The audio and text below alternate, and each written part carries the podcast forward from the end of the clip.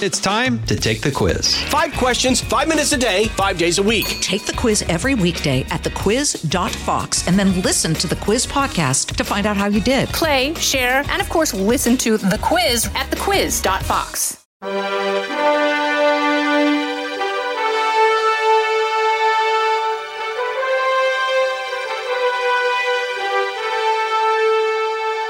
This is Lighthouse Faith Podcast. Moving forward in truth and love. I'm Lauren Green, Chief Religion Correspondent for Fox News Channel and author of the book Lighthouse Faith. Well, there's a growing battle within Catholicism, at least that's what the journalists write, and especially after American bishops voted overwhelmingly to create a document on Eucharistic consistency or coherence. And now, for those Protestants listening, it may seem like, you know, no big deal, but if you're a Catholic confirmed in the church, this is everything. Um, reaction from liberal lawmakers proves that Catholic Democrats in Congress issued a statement to bishops accusing them of weaponizing the Eucharist. Um, and I'm going to fill you in on more on that later. Um, but a New York Times article basically blasted the bishops as being purveyors of a conservative movement within American Catholicism, wrangling power away from even Pope Francis. But then there are other commentators saying that with the President of the United States, as arguably the most powerful Catholic outside of the Holy Father in Rome, um, has he's aggressively supported abortion rights, and he needs to be dealt with, and that bishops have to do something, and so they did. San Francisco's Archbishop Salvatore Cordileone is here to explain what the bishops voted for, why the document is important, and what's going to happen over the next few months before the bishops' next meeting in November. And His Excellency joins me now. Welcome, Archbishop. Thank you. Thank you for having me.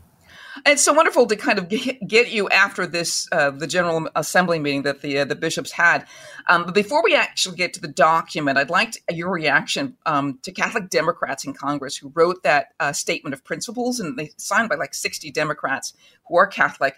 Let me just read you part of this. As, as legislators, we too charged, we are too charged with being facilitators of the Constitution, which guarantees religious freedom for all Americans in doing so, we guarantee our right to live our own lives as Catholics, but also foster an American America with a rich diversity of faiths. Okay, I have a few issues with this statement, um, and I'm not even Catholic. Um, first, what's your reaction to this? Well, I wish they would support religious freedom for all. You know, uh, yeah. we, uh, we're constantly in battles uh, to protect our right to serve the needy, all the needy, not just Catholics, but anyone of any faith or no faith, but in accordance with the moral principles of our faith. So yeah. now we see the little sisters of the poor, I guess they're going to be dragged back into court over a contraception mandate. Yeah. Why? So I wish I wish they would take that seriously and guarantee our own uh, religious freedom. That's that's one issue I have with it. Uh, another issue they say um, Yes, of course, the Constitution guarantees their right all, to live their own lives as Catholics, but it's as Catholics is the key here. That uh, Catholics, uh, something people don't look at, and I've been trying to get people to look at it. Just is so painful, though, is the very horrendous evil that abortion is. I mean, this this seems to be. There are other issues as well. I just mentioned religious freedom, but it's the abortion issue. It is so evil. You know, we since the Roe decision, they estimate about 66 million babies have been aborted in the United States alone. So 66 million babies murdered in their mother's womb in 50 years. So this isn't just one policy issue among other policy issues. This is something that's very evil. And one cannot live their life as a good Catholic and support anything that's evil, let alone something as horrendously evil as this. You know, uh, you brought up that number, and I think it was very interesting to bring out. You know, Bill Donohue at the Catholic League brought out because he was blasting against this document as well. I mean, the uh, the Democrats' uh, statement of principles and saying, you know, you know, because they brought up the issue, but many people do that. Why aren't you against capital punishment? Of course, the Catholic Church is against Catholic um, against capital punishment, but there's a big difference between uh, capital punishment and abortion. First of all, abortion has, you know, as you say, more than 60 million lives have been snuffed out. In the same period, he brought up that only 1,500 people uh, have been executed uh, under the capital punishment laws in the same period. So you're talking about 1,500 as opposed to um, over 60 million. And plus, the idea is that, you know, when when you execute somebody, even in a under a legal forum, they're guilty of something. They're guilty of murder. I mean, it's usually not something just a you know jaywalking. But when you when you we kill something in the womb, they're guilty of nothing and nothing. So there's a big difference here. And this the other thing that um, starts it brings me up brings up your pastoral letter because you wrote this letter called "Before I Formed You in the Womb, I Knew You." And this was kind of the big prelude to the, the, the bishop's meeting. Why did you write that letter?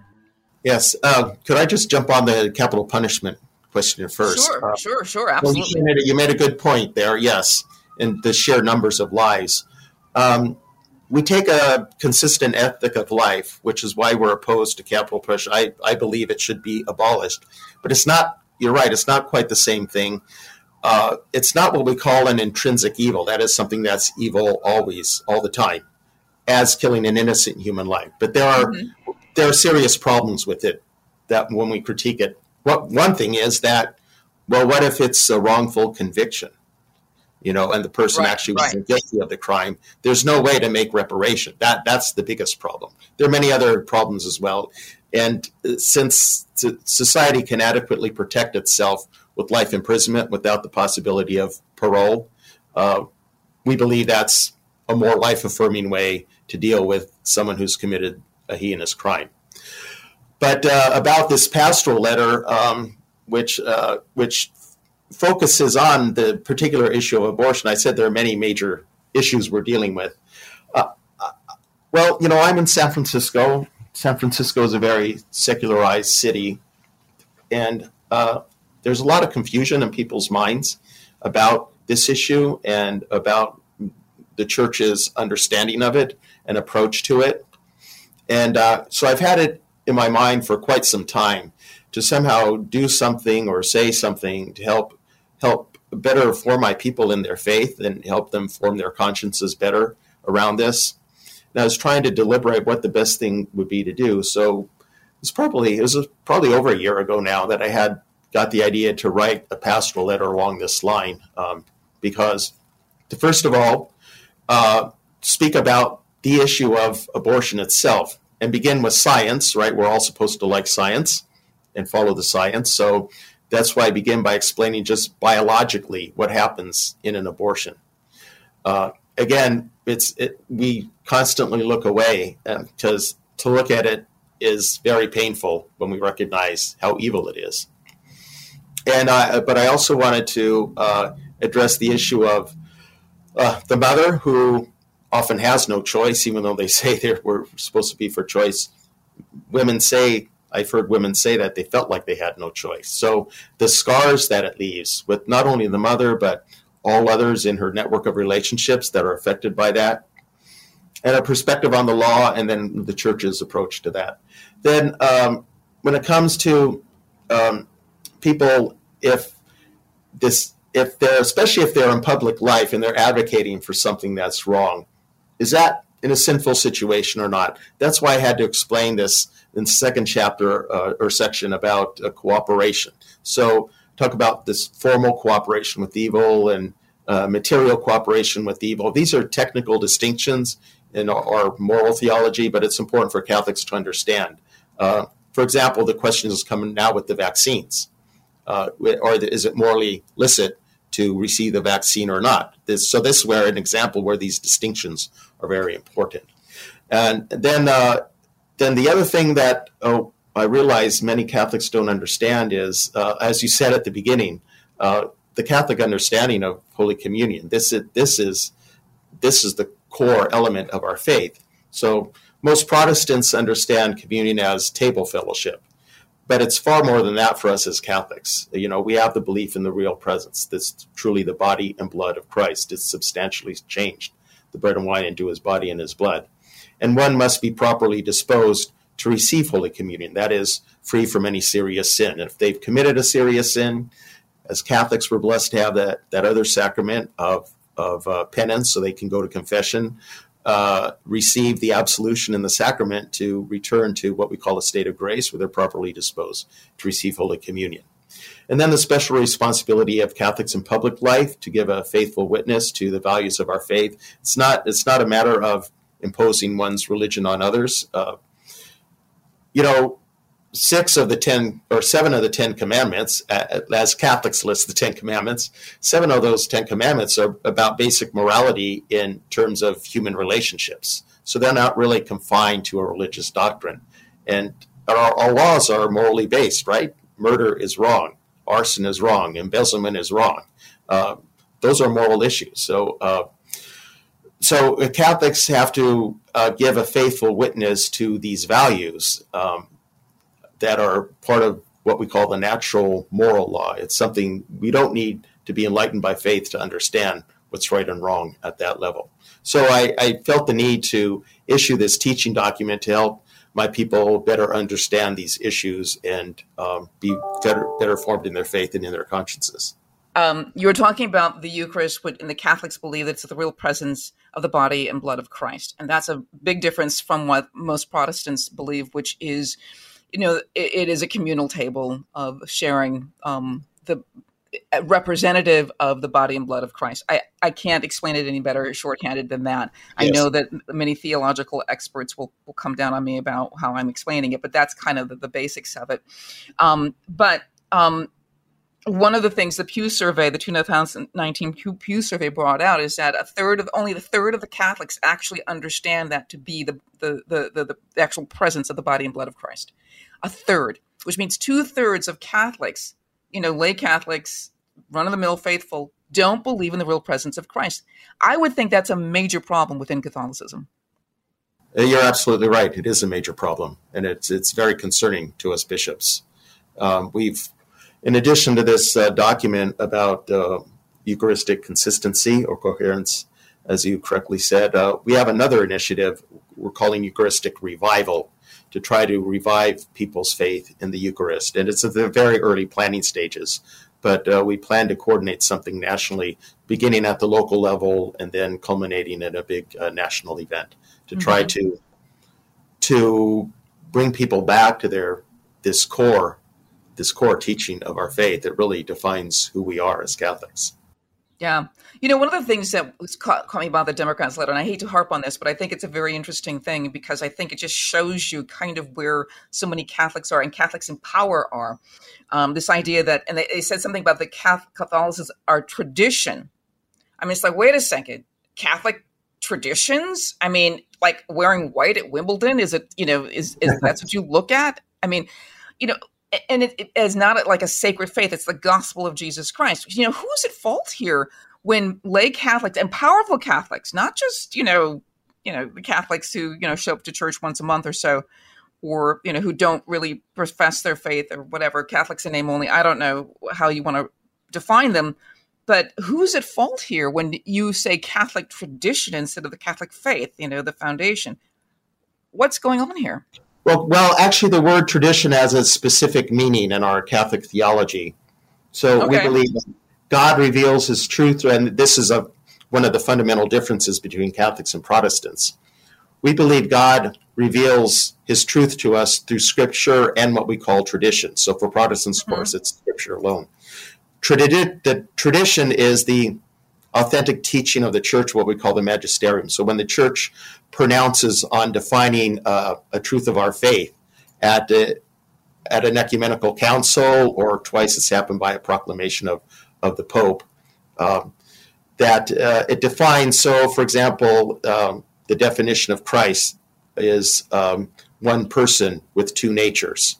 Okay, we don't find that in the Bible, it's a core Christian belief. We all share that in common, but it was mm-hmm. defined at an ecumenical council. So this is what we mean by tradition. And uh, in a sense, we see the Bible as kind of fitting in with this tradition. The Bible, with the New Testament, is really the record of faith of the first Christians. And, uh, you know, the apostles were there with our Lord for three years. They remembered his teachings, they saw what he did, and then they started preaching about it. Some decades later, it started to become written down. So tradition does have this uh, technical meaning in, yeah. In I mean, okay, so I'm going to walk back that comment, but at the same time, I do think when they say tradition, they really don't understand Catholic tradition. I think they m- more understand it from a secular kind of understanding of de- defining that word. Um, this that, tradition is, used, is commonly used, I mean, by everyone in to refer to religions, right? I, mm-hmm. You hear that said now. Um, you know, the you know the Lutheran tradition, the Buddhist tradition, you know, mm-hmm. the, the mm-hmm. Baptist tradition. It's mm-hmm. uh, the word is often used in that sense as yeah. well. Yeah, I want to move on to the document, and I want to check my time here too. Um, why don't we take a break right now here on Lighthouse Faith um, podcast? We'll be right back with Archbishop Salvatore uh, of San Francisco. We'll be right back here on Lighthouse Faith podcast. Did you know that every major diaper company either financially or vocally supports abortion? If that appalls you and you're looking to support a baby brand that aligns with your pro life, pro family views, then Every Life is your solution. Every Life firmly believes that regardless of where someone is from, what they look like, or whether they were planned or unplanned, every baby is a miracle from God worthy of love, protection, and celebration. Every Life offers high performing, supremely soft, premium diapers and wipes delivered right to your doorstep. Their diapers are crafted without fragrances, dyes, lotions, latex, parabens, or phthalates. And you can feel good knowing that every purchase with Every Life contributes to changing lives through their support of pro life organizations and pregnancy resource centers. Every Life is not just changing diapers, they're changing lives. Visit everylife.com to learn more. That's everylife.com. And don't forget to use promo code Duffy10 for an exclusive 10% discount on your first order today. And we are back now from Lighthouse Faith podcast with Archbishop Salvatore Cordileone of San Francisco. And I've got to bring out, of course, that your district, your archdiocese, also is over House Speaker Nancy Pelosi. And I have imagined that you two have, have not seen eye to eye um, ever on a lot of stuff. Well, on a lot of things, but not everything. Yeah. so the document, the document that has been the controversial debate for the last few weeks has been over this document that the bishops last week voted to uh, create. What is the document they're actually creating? What's it going to do? So, this document will be one that will present um, the Catholic teaching on, on this, what we call the Eucharistic co- coherence. Now, we get this so that means what I was explaining earlier that about being properly disposed to receive Holy Communion. The mm-hmm. phrase uh, we lift from a document of the Latin American bishops at a meeting they had in Aparecida, Brazil, in 2007. It was like a this uh, sort of mega summit for their for their pastoral planning of of the whole continent. Mm-hmm. There's a section in there that speaks about this, and uh, it mentions specifically legislators, other government officials, and healthcare professionals that they have to give a consistent witness. They cannot promote or, or do anything that is evil. And it mentions specifically abortion and euthanasia as two examples. It says, and there are others, but it specifically mentions those as examples. Mm-hmm. And that if they involved in that at all, they are not to present themselves for communion because there has to be, and they use this phrase, uh, a, a, Eucharistic coherence. Yeah. Now, one of the main authors of that uh, document was the Archbishop of Buenos Aires at the time, who was Jorge Bergoglio. Oh, who's now Pope Francis. Francis, yes. yes. So, um, this talk about the U.S. bishops are out of line with Pope Francis. I, I, don't know where people are getting this. They, I think they're making things up in their mind, or they they might lift some comments that he makes, or and and then try to use them. This is a weaponization here, right? Use them against us. But, yeah, yeah. I have to say on that on that point though. Only I have to say that the, one of the articles that came out talked about. Uh, the, the Pope Francis's silence on your vote is deafening, kind of thing. The idea, um, and so they're implying that Pope Francis is not agreeing with you on this. Well, Francis has been silent on every vote of our Episcopal Conference and silent on every vote of every Episcopal Conference in the world. It's not the. Pope's. The Pope can't be uh, um, ver- uh, convalidating or, or verifying the vote of mm-hmm. Episcopal conferences throughout every country has a conference of bishops. So it's it's not something that we would expect him to do. Right, right. So this document is basically based on a document that Pope Francis was part of. Well, we we, we, get, we get the phrase from there, and uh, uh, but I bring that up because that's where we get the phrase from, and to show that this document is presenting the teaching of our church that goes back to the very beginning. Even St. Paul speaks about that uh, to receive the body and blood unworthily, one brings con- condemnation upon oneself. And so it's been the consistent teaching of our church from the very beginning. So, this, in a sense, there will be nothing new. Uh, what the newness of it will be uh, kind of a more theologically comprehensive uh, and, and rich presentation of our church teaching as the Eucharist as a mystery to be celebrated and, and a mystery to be lived. Uh, mm-hmm. So it'll be a, it'll be a more I think complete and comprehensive presentation of that. So it can serve as a resource for bishops to use in teaching about it and, and guiding their own deliberations on how to promote the church's teaching and and um, and guide them on on the church's discipline. A lot of people brought up the 2004 letter that um, then Cardinal Joseph Ratzinger, who later became Pope Benedict on the 16th, he wrote to the bishops um, talking about how you should handle that sort of thing is to talk with the the you know the politician or the person and and and really uh, let them understand where they are um, not following along with the Catholic teaching on the issue of, of who's fit to you know take communion.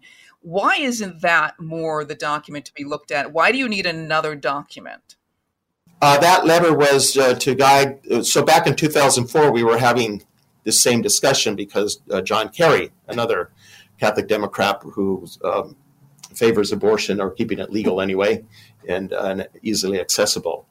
Uh, so we were having that discussion, and uh, the point of Cardinal Ratzinger's letter was to guide us in in how to address this issue. It wasn't a, a theological document like we're issuing here. What happened back then is um, he wrote this letter for the U.S. bishops. He gave it to the then Cardinal McCarrick, who he didn't want this conversation to take place. So he withheld the, the letter from us. It wasn't until much later that we discovered that uh, Cardinal Ratzinger had issued this letter. And uh, now uh, much attention has been given to the letter of Cardinal Ladaria, Cardinal Ratzinger's successor as the head of the doctrine office in the Vatican, yeah. Congregation for the Doctrine of the Faith is called. Yeah, I have I've had people write me and and uh, lambaste me for uh, contradicting what Pope Francis told us that we shouldn't do this. Mm. Pope Francis never said anything about it. Cardinal Ladaria did, and his letter is also being spun into uh, as if it said that we should not go forward with this. He was uh, urging some caution. He was urging us to try to build up unity, especially if we were looking to establish a national policy, which we're not going to do. But at mm-hmm. the beginning of his letter, he cites the letter of Cardinal Ratzinger and tells us to use the principles from that letter to guide us in writing our own document. And it says exactly as you said. He says these conversations have to take place. And, and also in that letter, he says uh, grave evils. Also, there he mentions the two examples of abortion and euthanasia because these are the ones that are most being promoted.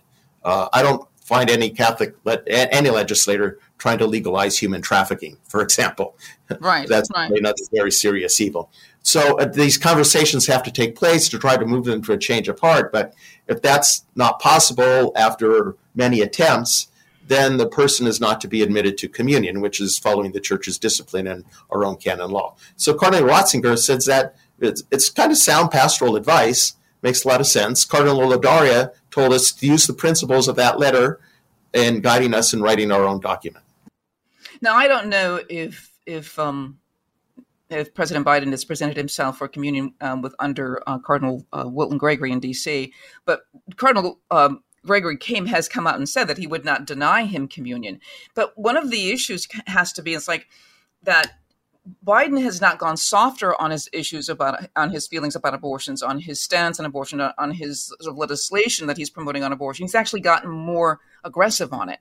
So, and he's in what is in his seventies now. I mean, how many conversations have priests ever had with him? And at some point, I, what do you do? Um, what I mean, do you? I mean, I obviously I'm not privy to the conversations that you know the cardinalist has had with parishioners or with people under his jurisdiction, but what is the reasoning behind that? Do you have any idea? Well, this is where we have some differences of opinion, and I think there's room for differences of opinion when it comes to uh, applying the teaching and the discipline. So even the then Cardinal McCarrick, even though he didn't want that decision, the discussion go forward, even he would say repeatedly, "We are united on our teaching." Mm-hmm. So I hope all bishops are united on on the teaching that um, these people, if you're if you're cooperating formally, uh, helping it to happen with a very grave evil, that they should not present themselves for communion. Then the question is, well, what do you do if they do present themselves for communion?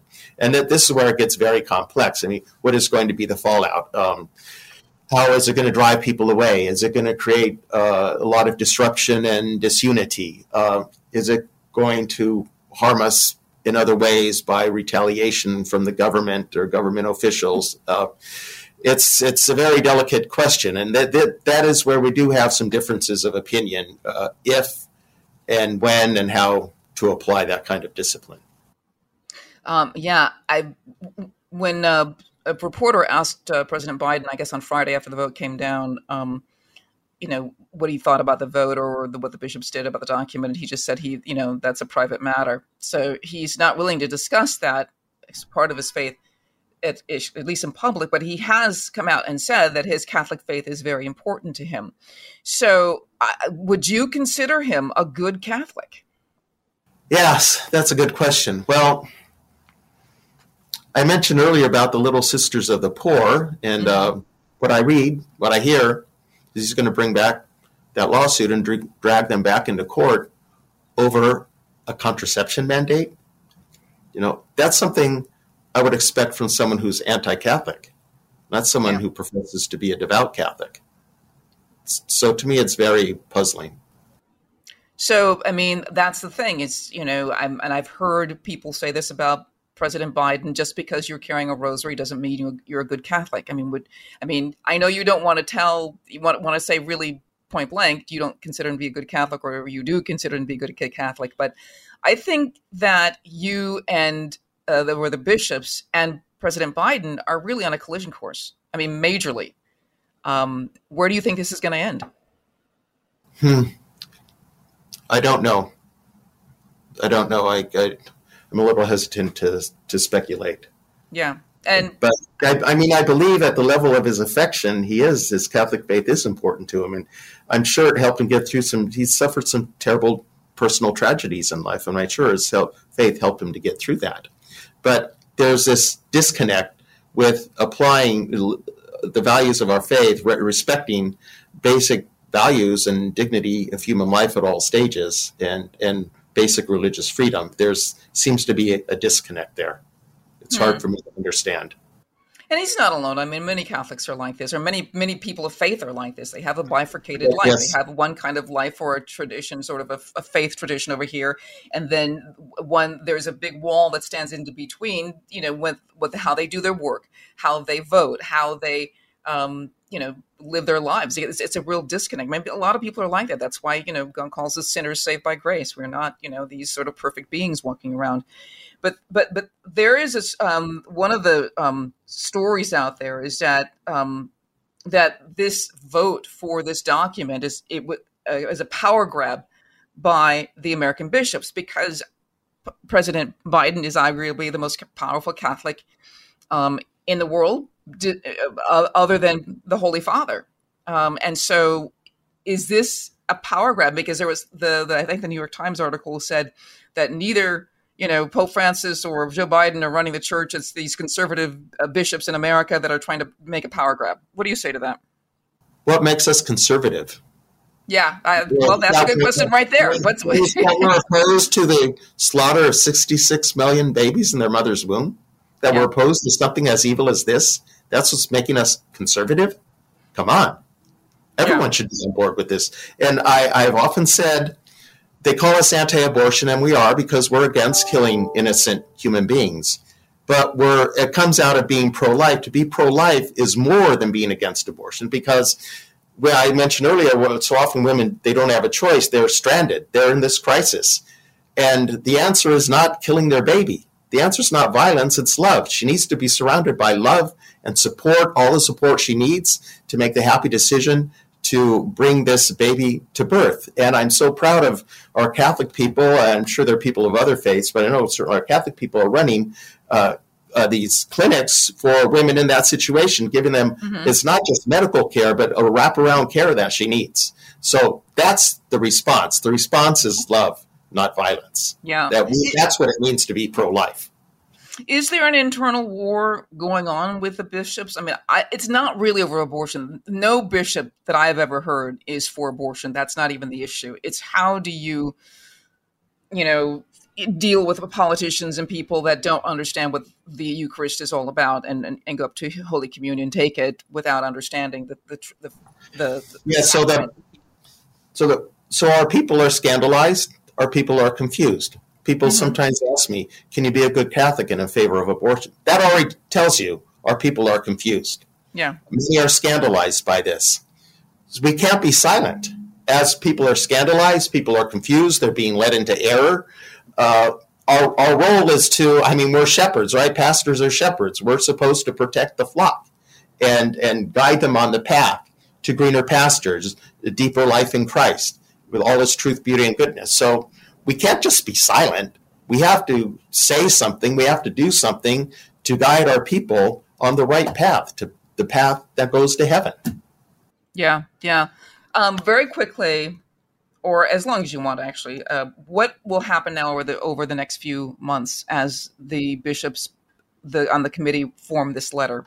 What's going to uh, happen? Very, yeah, very good question. So we'll go the usual route when uh, the whole uh, conference of bishops uh, issues a document. It's a very thorough consultation and vetting process. So the doctrine committee, so because this is a doctrinal matter, they write they write the first draft of this. Then they send it to other pertinent committees for their view on it. Uh, like we have a canonical affairs committee, so canon law is also a factor, and they'll send it. I'm sure they'll spend it, send it to the Respect Life committee, and and others. And then they make observations, and then it goes back to the doctrine committee, and then they make revisions. Then the draft is posted on a website for bishops to access uh, in advance of the November meeting. And by a certain deadline, bishops can submit suggestions for changes. Those are called modifications. So this is the modification process. Then the, the committee will receive those suggestions, review them. Some they'll accept, others they'll reject. Some they'll accept, but they'll modify that. And then the next to final draft is made available to the bishops at the actual meeting in November. And it will be presented by the chairman of the committee. This is Bishop Rhoades. And then bishops can ask questions for clarification. And then by the end of the day, they can submit more suggestions for changes. That's called amendments. So that's this is the amendment process. And so the committee will receive those, meet in the evening, review them. Again, some reject, some accept, some they'll accept, but maybe with some modification. And then that re- revised final draft is made available uh, to the bishops in the morning. And then there is a debate and a vote. And it's possible for bishops to ask reconsideration of amendments that have been rejected, or even for that matter, if they've been accepted but with modifications. Uh, so then, and then there's a motion, and each of those is voted on whether to uh, accept it or not and then the whole document goes up for a vote. So it's a very thorough consult, and that's why it takes so much time because it's a it's a document of the whole conference of bishops. So all bishops have to have an opportunity to weigh in on it. Yeah, yeah. I had to laugh actually when some one one or two bishops said they were accusing everybody of trying to put it on the fast track, and it's like, what? I don't think you do anything fast. Um, yeah. um, um, Your Excellency, thank you so much for being on Lighthouse Faith Podcast. This has been a really wonderful opportunity to kind of hash out what's really going on within the Catholic Church, and I'm sure we'll have more conversations. And I'd love to have you back, maybe at the end of summer or beginning of fall, to talk about where you guys are um, formulating this document. Great. I would love that. Thank you for having me. Thank I really enjoyed our conversation. Great. Thank you so much. And thank you all for listening to Lighthouse Faith Podcast. I'm Lauren Green. Have a blessed day. I'm Charles Payne. Listen to my Unstoppable Prosperity podcast so I can get you making money right now. Whether stocks are hitting new all time highs or in free fall mode, opportunities abound. So, why are so many potential investors still sitting on the sidelines? In a new season of my podcast, I'm going to get you in the game. After 38 years on Wall Street, I'm ready to impart some lessons and get you invested in the greatest wealth generating machine in history. Listen anytime, everywhere at foxbusinesspodcast.com or wherever you listen to your favorite podcast. Listen to the show ad-free on Fox News Podcast Plus, on Apple Podcast, Amazon Music with your Prime membership, or subscribe wherever you get your podcasts.